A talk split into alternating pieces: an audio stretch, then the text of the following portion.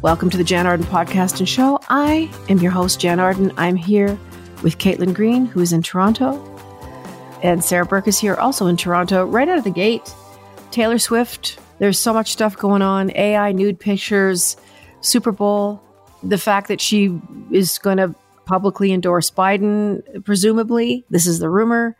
and that Trump says that he is more popular than Taylor Swift. Anyway, Caitlin is the expert on all these things. I am not. Sadly. So please lead us through the Taylor Swift Super Bowl extravaganza. I just want to say this is the world I'm forced to occupy as a byproduct of my job. so, anyways, but I do stay on top of it because I, I find it interesting and I like Taylor Swift. Um, so yeah, she is going to the Super Bowl. Everyone who comments and says, well, she's going to be in Tokyo. You're not wrong. She's going to be in Tokyo. But because of the time change and the time difference between Tokyo and Las Vegas, she can finish her show in Tokyo, make it to the airport, hop on her plane, cross the international date line, and she will make it in Vegas a day before the Super Bowl. So if she decides to go, sure, will she be a little bit jet lagged for her next leg of shows in Australia? Probably. Does that necessarily matter? No. She'll just get like a shot of cortisol in her butt on the private jet on the way over and she'll be off to the races. So there's that. Mm-hmm. Everyone always is like, there's this whole narrative around Taylor Swift ruining football. Oh, should be about football. Shouldn't be about this lady dating someone. She's generated $331 million in brand value. Like that's the equivalent of the brand value that she's added to both the NFL and the Kansas City Chiefs oh ever since she attended the first game in September. So trust me when I say the NFL is just fine with Taylor Swift being a part of that whole world. Uh, so is Travis Kelce. So is his family. So are the Kansas City Chiefs. So is everyone involved in football, except for a bunch of people who are like sitting on their couches with a mustard stain, getting angry about nothing. Like, if you don't like her, that's fine. Like, who cares? You don't have to like her music. It's subjective. So, why are people up in arms about someone who's bringing so much monetary value to a game that probably could use an injection since, you know, all the incredible losses from COVID? You mm-hmm. know, when people weren't playing at all. So why are they so opposed to her? I think ever since in her documentary, she sort of came out against Donald Trump and sort of like being against his policies and his politics. A lot of people who like him and his supporters or who don't identify with what she, you know, says that she's in support of politically, the second that you say anything that someone doesn't agree with politically, they then don't like you forever. And it's like, I don't want to see you at my game. I don't want to see you playing, you know, with my person. This is my world. Mm-hmm. I want her to stay out of it. And so I think it's just that they don't like her politics. And so they don't want to see it around. But she's not being asked to be shown on the camera. She's literally attending her boyfriend's football games. I would counter that, then take it up with the NFL and say, stop showing her. I mean, if you don't like seeing her, she's not demanding to be shown. She was actually seen mouthing to the cameras, please go away at the most recent game because she's not looking for this attention. It just comes to her. So, yeah. And she's making them a lot of money. And then they blame her. And then they blame her. And then they make AI unconsensual AI generated images of her in very um, pornographic ways. And this now, this has been happening for a long time, I want to say. Regular women have been sounding the alarm bells over the fact that AI has gotten to the point where it's so good, you can slap someone's face on any kind of depraved image you want, mm-hmm. and it looks pretty real. And so this is essentially tantamount to sexual abuse. That's what it is. It's abuse and harassment. And so because yeah. these images circulated 47 million times following the championship game on Sunday on Twitter, they actually temporarily disabled the ability to search for Taylor on Twitter. And then they put forth a bipartisan bill. So it's like everyone agrees that this is bad. It's not a political thing. They put forward a bipartisan bill to address the issues of non consensual pornographic AI images, not just around Taylor Swift, but around everyone. And it would make it illegal for people to um, distribute it, for people to make it. And then anyone who carries it, like any social media platform who carries it, anyone who retweets it, anyone who promotes it, you're then going to be legally liable as well. So, one thing to say, you know, it's not that she should have to be the person who takes this on, but when something really bad happens to someone who's the number one celebrity in the world right now, it just goes to show you that like this is the power for good that she can do, which is like mm-hmm. this is an issue that affects all women and men and children. You know, if you have a picture of your kid on social media, some sicko in a basement can put their face on any number of images. So just be aware of this because it's not just about Taylor Swift, it's about everyone's personal safety. And so she just winds up being this lightning rod. And I will say that historically, she does wind up sort of on like the morally good side of many of the issues that she gets pulled into, like with Kanye West. Look where he is today. well, a MAGA cultist boasted that they can counter Taylor Swift, all the stuff with Kid Rock Ted Nugent and Jon Voight. Yeah. Ted Nugent, Kid Rock, and Jon Voight are going to be the counter attack to Taylor Swift's popularity. I don't know. It's all nuts. Um, anybody know anything about the five social media giants that were recently in the Capitol speaking to all these kinds of things and the danger to children? I mean, people are actually accusing Zuckerberg and his counterparts of literally being involved in the deaths of thousands and thousands of children. Yeah. That are affected by the internet, online bullying, all that stuff online bullying and i think another portion of this of course is not being not being on top of the fact that like you are the faucet that that all of this abuse pours out of. And so sure is everyone ultimately responsible for their own actions? I mean certainly.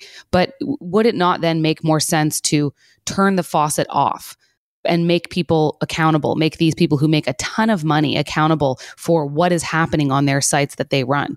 And one of the things that was revealed in these hearings on Capitol Hill yesterday is that Meta had put a dollar value on a teen user and a teen user to them is $270.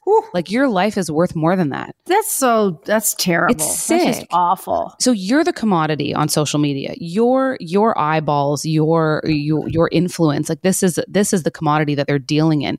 And when they started out with these companies, did they know they were going in this direction? No. But along the way, you've become the most powerful players in media. So should you be held accountable for what happens on your site? Absolutely you have made billions and billions of dollars and you've derailed industries in the process. Uh, like, I don't think there's anything wrong with their progress. I just feel that if you know that children are being exploited sexually on your sites, if you know that you are drawing in huge groups of, of pedophiles, if you know that human trafficking takes place on your site, if you know that you, there's an underbelly, like deal with it. And if you decide not to deal with it, that is a decision. Well, then they lose money. Well, they should deal with the consequences. So, what is the outcome then of them in these hearings? Is it still ongoing? Are they still it's still ongoing and they're considering you know like new regulations to sort of rein in uh, content on the site and how legally uh, responsible they are for the type of types of content that live on their sites, how fast they have to pull it down, permanently banning users, working with the authorities to out people who who harass others on sites, who share images without people's consent, all that kind of stuff. Like they really have to dig in, and this is such a long overdue thing. Like I can't believe it's only really just starting to happen. This conversation now, like it, it should have been happening ten years ago. Well, change is going to be really slow because I think people that use social media don't really want it to change. Nobody seems to care about the ads, in my opinion. Sarah, like, what do you think? I see ads pop up. I swear to God, I was talking about buying a new Shark vacuum, and this conversation has been had a million times mm-hmm. of people talking by their phones, by their computers, whatever. And within moments, all of a sudden, an ad will pop up for maxi pads if they were talking about, you know, their periods or so Shark vacuum. I'm not kidding you. And I had shark vacuum ads coming up on my Facebook page. Mm-hmm. And it really was jarring. Like, I don't feel like Big Brother is watching me. I mean, if they want to listen to me making cabbage rolls, that's all fine. But I was jarred by that because I've never really thought about it before. It's rented space. All these accounts we have are rented space. We don't own them, somebody else does, right? So anytime you're putting anything on a site, whether it's a piece of audio, a video, or a photo, you have no ownership. Yeah, it's on that rented space. And you know, from a business perspective, a lot of people talk about like, you know, e-blasts and like sending an email to your your community that way. And that's not rented space. That is, you know, you communicating directly with people mm-hmm. without the influence of whatever platform it is. I was just going to ask both of you guys if you've ever we all hit agree when we get a new anything on our phones when we're downloading new software. You scroll down until you hit the agree button and it's fairly lengthy. I have never ever read what I am hitting agree to. Have you guys ever read that? Okay. It depends on what it is. Go ahead, Sarah. I was just going to say, and to your point about, you know, the ads on, on socials now, I actually, I've seen my social media go down, like my usage just on my phone where it's telling me. And that's because when I've been going on Instagram, which is, me too. I guess, one of my favorite platforms at this moment in time, every other story is an ad. So I was like, I can't do this. What is the implications with Chum, Caitlin? You know, obviously you guys are using all these social media platforms. Now, do they have no ownership of any content that they're putting on these social media platforms? I would think someone as big as Bell would have something to say about, you know, how Meta uses the information that you are constantly, daily feeding into all those platforms, be it Instagram, the little clips that you guys put up. Do you not, does Bell not own that outright or that is part of the meta? Mm, It exists on their platform. So I don't think it's as simple as like you own it because what else are you going to do with it if it goes somewhere else? Do you know what I mean? Yeah. So it's like it's the content that we are creating for this platform specifically. So yeah, like we're not going to pull those clips and do anything else with them. But if they delete the account, if the account becomes inactive, or in the case of when Bill C thirty five was going through, uh, or thirty eight, I forget which one it was, Bill C eighteen. we were having our sites blocked because we had been mislabeled Oh, still some are blocked. Um, we were mislabeled as news, even though we're like a pop radio station. And so you had to put in appeals and, and go through the process of proving that you're not, in fact, news, which anyone who would see our platform like should know. but we definitely own our own handles. We we own all that stuff. I know we're verified. Um, that's a big deal for us. But uh, yeah, it's sort of no man's land. Like it's the wild west out there Yeah. on social media. You can put that same content, you know, if you put on Twitter, you might also put the same content on Mhm. Facebook or TikTok and Mhm. Instagram, Mhm. right? Like, so there is a degree of like understanding who made the content when you see it distributed across all Yeah. the platforms. people are so bored listening to us right now. Hang on. Rick Mercer is calling me. Put them on speaker. I am recording my podcast. But listen, if you're using social media, user beware, and we'll continue to say that. I just want to give a shout out to Reba McEntire, who is, if she's not 70, she's damn near close to 70. I think she is 70, singing the national anthem at the Super Bowl. That is so amazing. I mean, this year we have seen Dolly Parton, well into her 70s, donning a very lovely little outfit, and she was out there singing a medley of her stuff. Like, women are rocking it your age has nothing to do with anything. And it's just so great to see not only the buyers giving the green light to women of a certain age, like they could have had anybody sing the national anthem. It's such a big gig, but to have a 70 year old country star who's had a 50 year career going in, I don't know. I just love it. Welcome to all our listeners. Thanks for tuning in week after week. We really appreciate it. Ha! So in Alberta, Oh, ha. What was that? Ha? it's like a so uh and a double huh is probably the worst one you can do. That's that's bad. So Danielle smith the premier of alberta who it- it's a very split decision. I think she won the election with 51% it was very very close with rachel notley of the ndp uh, this province is very split literally figuratively in every way. We are very split. And with the left and the right and that's all i can say about it. That's so many places. yeah, it's just so so broken in every way. But she has now uh, done something that is basically illegal. They did not consult the teachers associations and the announcements that she has made this week that really affect thousands and thousands of families with LGBTQ two spirit two plus kids and youth.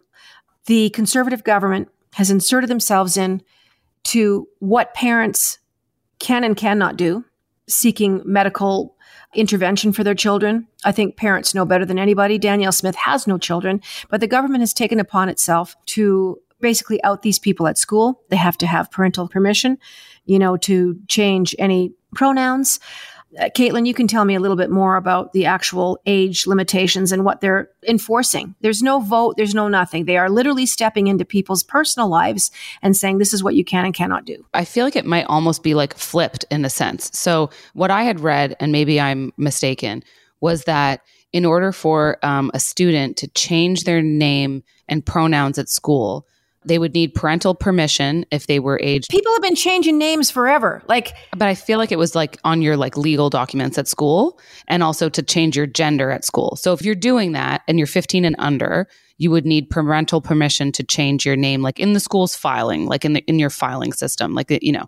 And then if you were 16 and 17 and you want to change your name and your gender, then you don't need parental permission, but the school is responsible to notify your parents that their child has decided to do that. So that's what I had read. But there's all kinds of things with medical intervention, hormone therapies. There is not one child in this province that has had a bottom surgery of any kind that is a child. It just simply does not happen. And to mislead people and to start a conversation, you know, this community is already besieged with insults, uh, bullying, and the outing of people. It's a community that it's always ravaged. It's already ravaged with horrible comments and all kinds of stuff. And, and now she's starting a conversation, a person who has no right inserting themselves into people's personal lives. And I would think hormone blocking therapy should be available, especially when children are confused about their genders at 13 or 14. It buys them some time to think about what the repercussions of larger actions are. And she's literally stopping families that can seek that here in Alberta. It's not available to them. Like, even if parents were okay with it, no, no. one can have it? Oh, okay. It's not available to them, Caitlin. They can't access it. They cannot access medical transgender care for their children. Is there an age though that this part I don't know about? I read about the name change portion for schools. No, no, that is a minor little glitch in what she's doing. There's so many implications that literally infringe on people's legal rights. And you know, parents that love their children and that are struggling to understand what's happening to them mentally, what's happening to them physically, what's happening with their mental health, they're going to be denied support of pretty much any kind to help navigate this stuff. It is a huge story. It is exploding here in the prairies. Do you want me to read this one paragraph with the ages? Mm-hmm. Yeah. Yeah, please do. So, for children 15 and under, puberty blockers and hormone therapy for the purpose of gender reassignment or affirmation is not permitted, except for those who've already started treatments. Those 16 and 17 can begin hormone treatment as long as they're deemed mature enough and have parental, physician, and psychologist approval. Who decides when? A government should not be deciding any of this period full stop this is up to a family and I- i'm telling you right now people do not this is a very complicated issue and people are without knowing anyone transgender without ever experiencing anyone that's been transgender not knowing people are inserting their opinions in a way that defies my imagination. I know so many transgender people. Every story is specific every story is different but every story is fucking tragic of what they have endured. And if you deny access for any of these things, and when you're saying if they if they sort of pass the test, if they're mm-hmm. if they're deemed, the word deemed the language is sinister because it's still telling families, parents that love their kids and are trying to do everything they can to help them navigate this unbelievably complicated time. They're going to have to jump through hoops because they can have someone say to them, nah, I just, I don't think it's, there's going to be a lot of people leaving this province. They're already leaving this province. I'm thinking about people from that community that I've like interviewed who talked about their coming out story where the parents were like their biggest fear there's the other side of the coin too. So when you have uh, the school going to parents, these kids can end up on the street. These kids can end up taking their own lives. This is really, really serious. It has to be left up to families and the individual. And it is, you know, physicians take a Hippocratic oath to help people. And the government certainly is not in a position to tell you what the medical care includes. Mm-hmm. You know, now you've got someone that's going to tell you every step along the way, mm, no, you can't do that. You just seem immature to be going into any kind of puberty blockers. I'm sorry. I just, I think you should wait. And your parents don't want you to do that either. Well, fuck that, honestly. Is there any verbiage there, Sarah, that you can see on when someone sort of like unencumbered by any form of government influence could like autonomously seek whatever they wanted? If the medical community is willing to help them. This puts a wedge into every decision that physicians make, Caitlin. Mm-hmm. It's not that easy because she has opened a door for them to say, I'm not doing it as a doctor. I'm not comfortable with that because of my religious beliefs, because of my political beliefs. This is what's going to happen. And everybody here is talking about the door that she has swung open mm-hmm. because it gives every, it's like a priest that doesn't want to marry gay people. Mm. It opens a door to denying people care because of what she is doing, these actions. It has opened a Pandora's box that is so far reaching and so hideous. It, just shame on them here. It's just embarrassing. It looks at 17 is the age for um, top and bottom gender reassignment surgeries. Like free from like any sort of. You're considered a minor until 17. Okay, there. okay, okay. Because I didn't know if it was like 18 or because you never know because of voting. well, we'll see what happens here. And, and like I said, this is if physicians will be willing to do that. And it's just made these stories for thousands and thousands of children and youth that are already at the tipping point and like you said, Sarah, of parents that are so opposed, they're so frightened, they're so terrified. They think these children have been groomed and indoctrinated, and gender doesn't work that way. Sexuality doesn't work that way. You know, and, and no one has paid any attention to the science that has been it's been established for 15 years at least. There's going to be students who find school and escape from whatever's happening at home. And so to like even to force a parent to be involved in that if they don't feel safe at home, that's like another side of this too. Conversely, as a parent myself, I would want to be notified. There's no way that I'm all of a sudden going to just sit here and say, oh, my kid's going to change their name at school and change their gender and no one has to tell me. Like that counter for many parents is going to hit different. Trust me. Yeah. But also, if you have a child that is being raised in an environment that they have actually felt unsafe to tell sure. you and your husband that they are doing that. You have to look at where these problems begin and end. If you're living in a household, that option is, it's more frightening to tell your parents than to keep it a secret at school, then that's a parenting issue.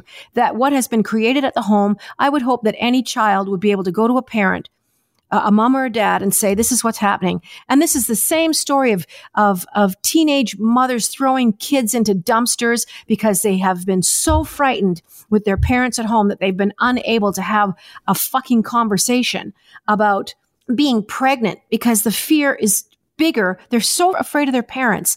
This is part of that. Yeah that conversation too, Caitlin. I just think she's going to represent in the naming aspect of this for sure. She's going to represent a group of parents who also feel like I would want to be notified and I should be notified. Um, and so you can't discount the opinions of a bunch of parents who will ultimately be supportive of their kids and maybe don't have those issues at home, but you're not going to tell me that you aren't going to tell me. Maybe that's where it should have ended, is right there, those conversations. As you can see, there's lots of different opinions, even among the three of us. So don't go away. We've got more to discuss. Whether you agree or disagree, it's an important uh, topic. Trans issues are human rights issues. Uh, we'll be back right after this break.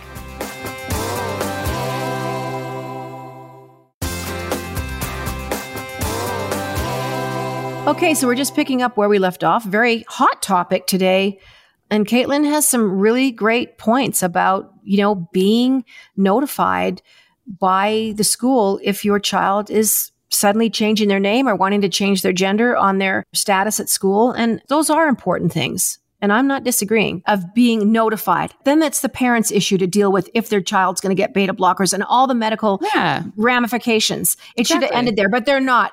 They're inserting themselves into the healthcare. So even a parent can't override what the government of Alberta is telling them they can and cannot do. So if they have a 14 year old girl mm. that doesn't want to have her period, they can't even intervene. And ironically, this is a lot of the same group of people who doesn't believe in vaccines. Well, I was just going to say, so this ends up fall, you end up falling down this rabbit hole of intervention on many fronts, right? And so that's the problem. And then there's a bunch of then legal precedents that are set where once the government starts to have some sort of say over people's bodies, whether that means they're telling everyone you have to get the vaccine, whether that means they're telling people how far they have to carry their pregnancies, like it is a slippery slope legally. Uh, and so that's why ultimately. Well, they are being sued. They are being so, sued. There's already a couple of agencies that are going to launch a, a lawsuit against the provincial government. Yeah. I mean, so, the default setting, I feel mostly is that it's you know it's up to the families and it's up to the individuals and to their their medical practitioners. Exactly. It's exactly. It's, it's up to them. And so, but the thing is that has two sides to it, which then also means that you know if the school is saying well, we are going to, you know, start calling your kid by a different name and addressing them as a different gender and not telling you. Like that's a concern for parents too. That I understand. Yeah. Caitlin, I'm not I'm not disagreeing with you. Yeah. No, no, I'm I, am i am just saying. It's sad that it would get to that within a family that a child would not feel comfortable enough to go to their parents. So that's a whole other issue. That's a mm-hmm. family issue. You know, if they're doing it at school and not and not telling, you know, my brother, my older brother changed his name at school. He wasn't gay or queer or trans or anything, but he hated his name. Mm-hmm. and when my mom and dad got a report card in 1977 that said a different name than his yeah. first name, they said, "What what is happening?" Mm-hmm. What did he change it to? Well, he changed it to Drake.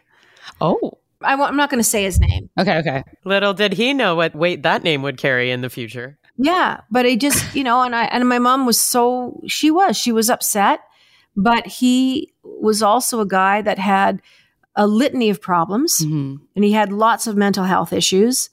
And so I am not disputing that aspect of your argument at all.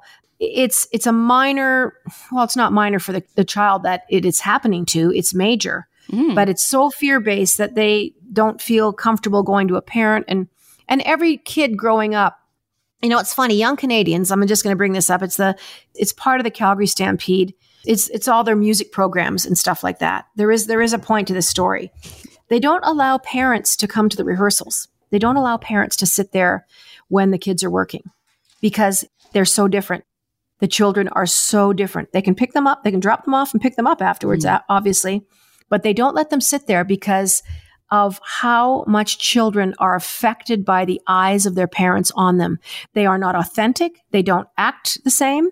They don't interact with other kids the same. They're not as artistic. They don't express themselves in, like they do without a parent's standing there looking at them dancing or singing or whatever. They don't like it. And over many, many decades, they have found this to be something we can't have the parents here. It just, yeah. so in a sense, you know, when kids go to school, they are away from those prying eyes. They're away from that, especially a young mind, a young person, you know, going through puberty. My God, puberty is hard enough as it is without questioning how you identify.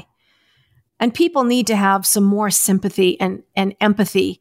And they have to understand that it's not easy for anyone the kid, the parents, the teen, nobody it's not easy. Even as like regular, regular, regular oh my puberty. Oh, such a hot mess. Just no matter what. I literally felt like a spotlight was following me around with everything I was going through at whatever age it was. I think like 10, 11, 12. Like you just feel like, oh, this is everyone knows and everyone's watching. And it's like no one knows and no one's watching. Yeah. Like I think about like what type of like sex education I received at school. Oh my God. It was like put a condom on a banana. There you go, kids. Like it was like nothing was discussed.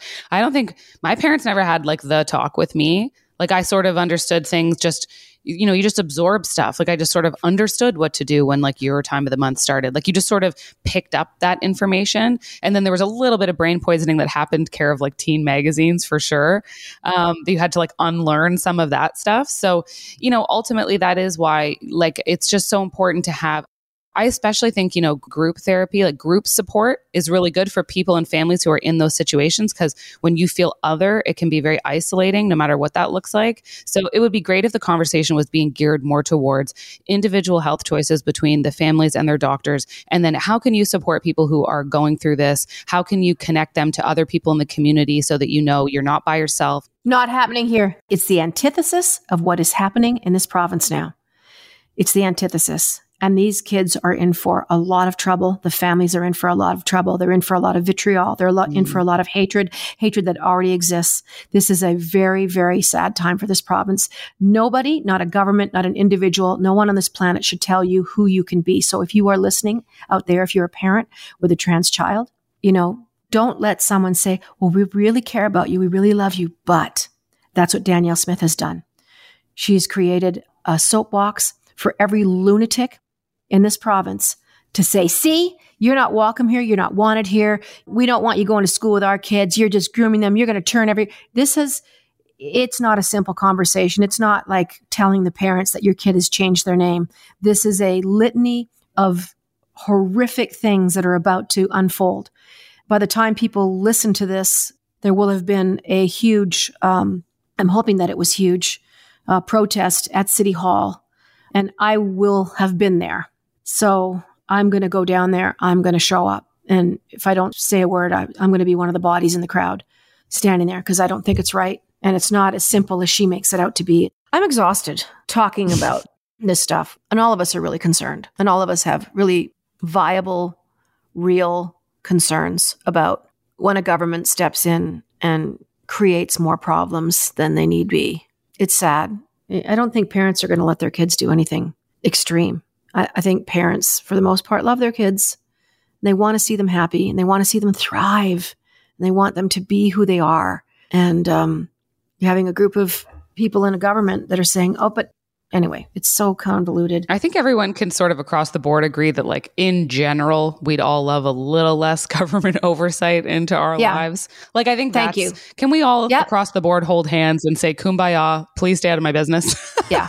Well, and to your point, Jen, like, we all have different opinions on things, but like the fact that we can, like, see a discussion through, respect mm-hmm. each other as we're talking, that's yeah. not the case for a lot of people across this country. No, no, it's not. Well, also too, I think you have to like if if you're coming from a place ultimately of caring about people and trying to be sympathetic and trying to say that like let's all agree that everyone should be out here, especially the government that's collecting your tax dollars. Everyone should be out here to improve the lives of Canadians, whoever that Canadian is, and wh- however they feel. Um, that should be what it's about because everyone's like they certainly take enough of your money. When you feel cared about, when you really feel supported and care about mm-hmm. and acknowledged and seen and accepted uh, you know, warts and all.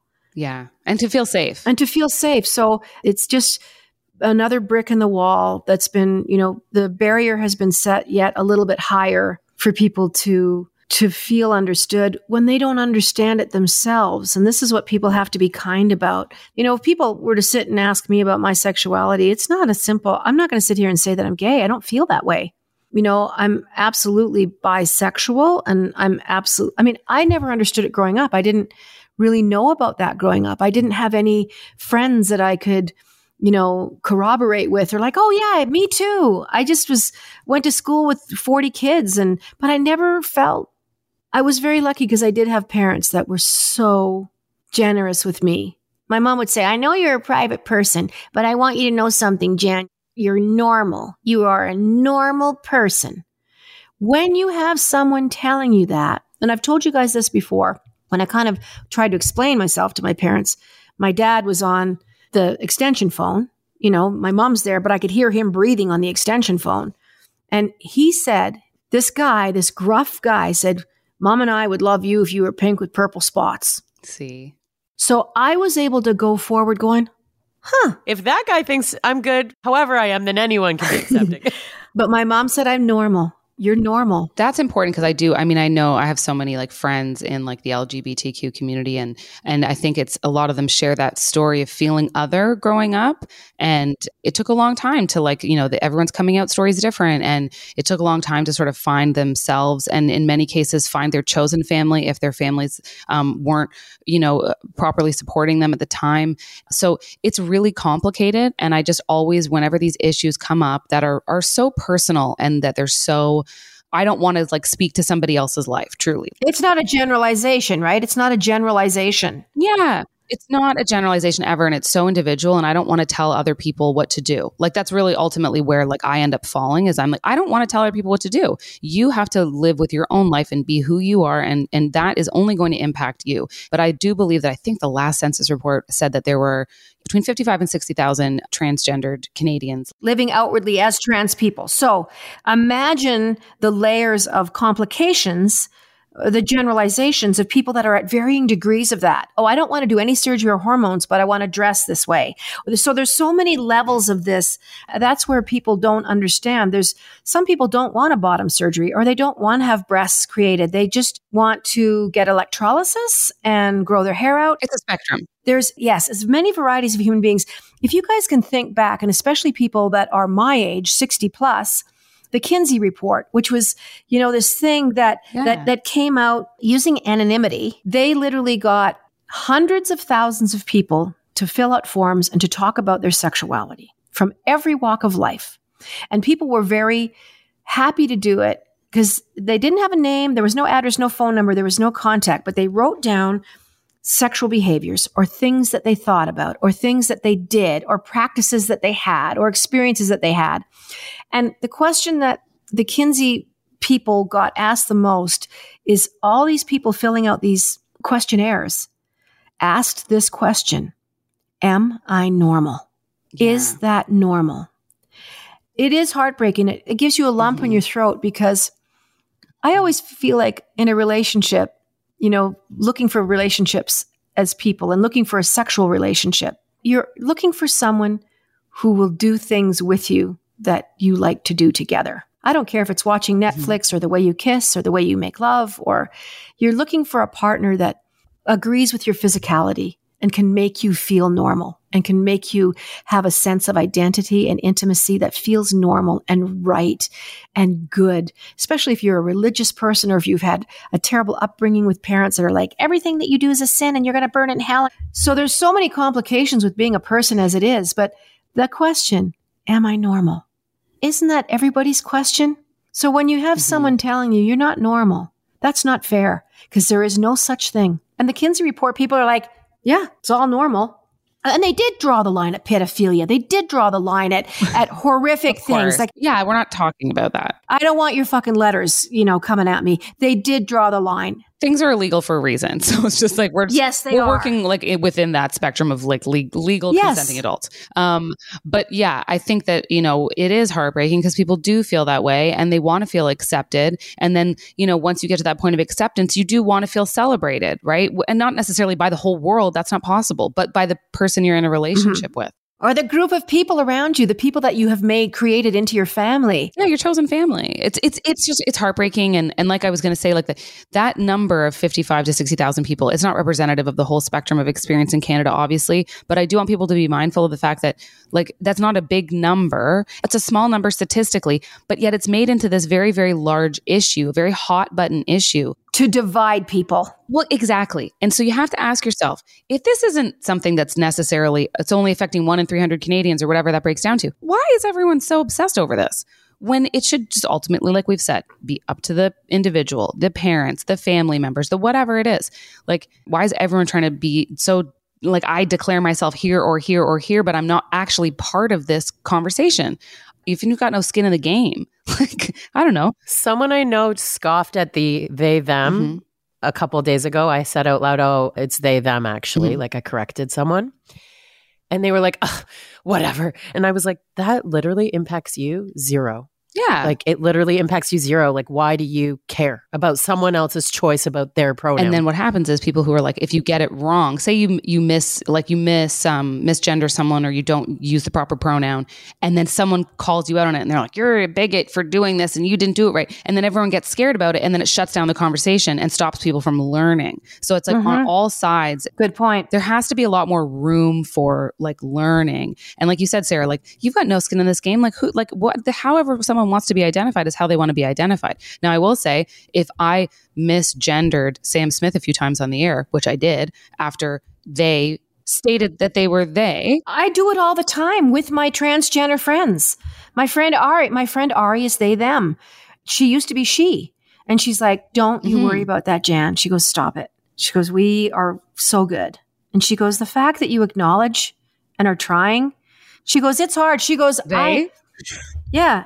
They. See? They. Anyway, in these times, I would love it if there was just a little more grace for everybody, grace and some support because and I'm not talking about the people who are extremes on either side. I don't get it. I don't understand extreme points of view. It's not for me. But, you know, the rest of us who are just nice people who want to stay in the middle and be supportive of others, let's all, the group of us, just get together and say, um, I'd like it if everyone could stay out of my business. And I'd also like it if we could be a little patient. and and and now for these kids that are caught in the crossfire, and I don't care if it's 150 kids in Alberta or, or like a thousand kids in Alberta. I don't care if it's three kids in Alberta. These kids are caught in the crosshairs. These are young people that have so much on their plates, and this is a terrifying time for them. And Never before have they needed your support and kindness and caring. The parents, the sisters, the siblings, the siblings that go to school with, with their they, them and their peers. Like, mm-hmm. my gosh. So basically the government has picked them out, cherry picked them out of a group and made them to feel even worse and more lost and more unwanted than they did yesterday. That's not right. It's not right. Whatever side of the issue you're on, you have to consider the individual that this is absolutely affecting. You and I can have opinions until we fucking fall off the fence.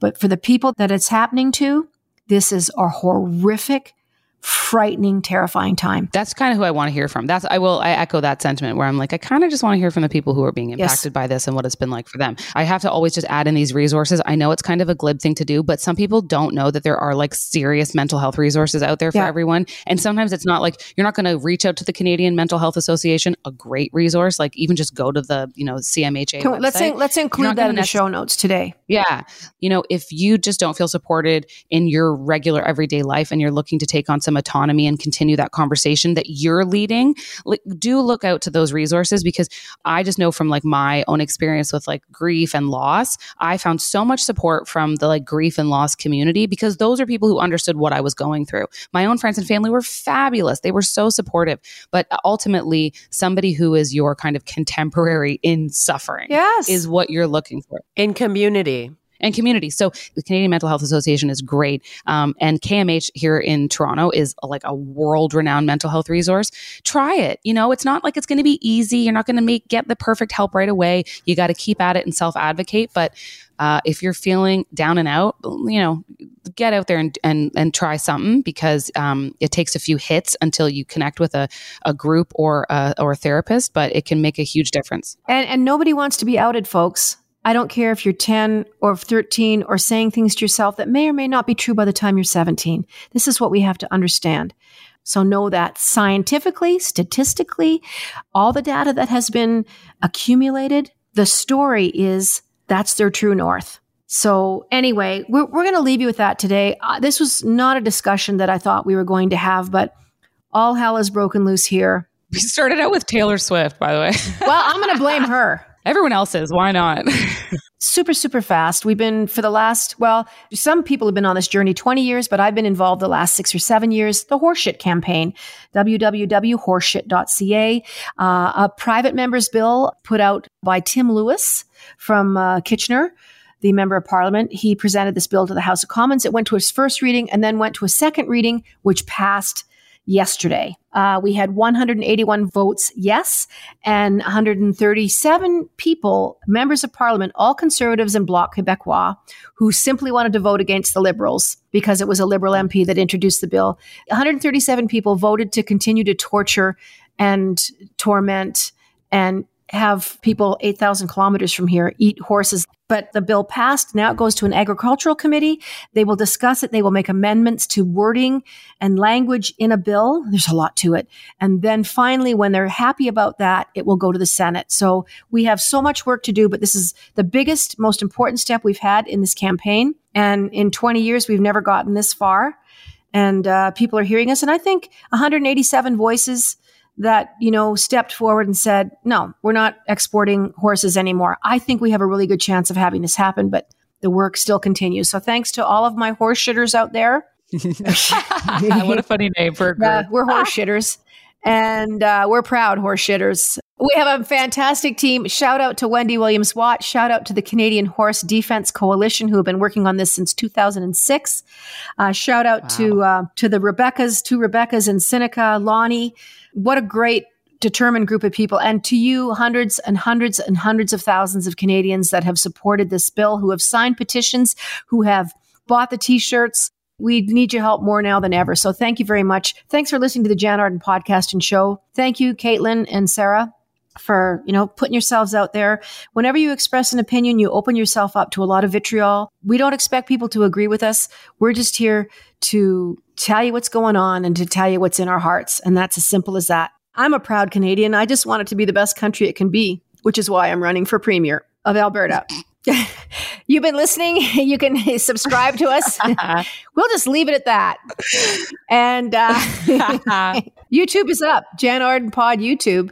Check it out. And then all the Jann Arden Pod. Just go to Jann Arden Pod. You're going to be inundated. Dot com. Dot com. Dot com. Can you send us a goddamn voice note for Christ's sakes? Hi, I'm Lisa from Maryland, USA. And I just want to say I love the Jann Arden podcast. Anytime a new one is up, I am on it. Jann, thank you so much for doing this along with your cohorts there at the Jann Arden podcast. And please, please, please come to the States, specifically Maryland. All right. Thanks, Jann, and keep up the good work, everyone. I love the podcast. Hey, Jann. Love, love, love your. Uh, this is Richard calling, by the way. Uh, love, love, love the uh, episode with uh, Adriana, Breaking Bread with Adriana. Uh, hello to Caitlin and Sarah as well. Um, and I can't wait every week when I, I go to the walking track uh, four or five times a week, and um, I can't wait till the new podcasts come out so I can listen to them when I'm doing my walks. Toodly doo. It's Rebecca Brown. I totally agree with you and Adriana that books should be organized by genre and not by color. Jeez, who does that? Anyway, that's all I wanted to say. Have a fantastic day, ladies. Keep up the brilliant conversations because we are out here listening and laughing along with you. Thanks so much. Bye now. Yeah, send us a voice note. If you're listening on the iHeartRadio app, you can just, it's so easy to leave us a voice note there, but you can also DM it to us. But don't DM us anything mean, please. I have to hear them. Okay, see you next time. Toodly doo.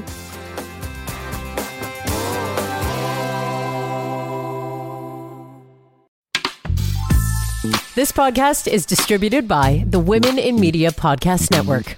Find out more at womeninmedia.network.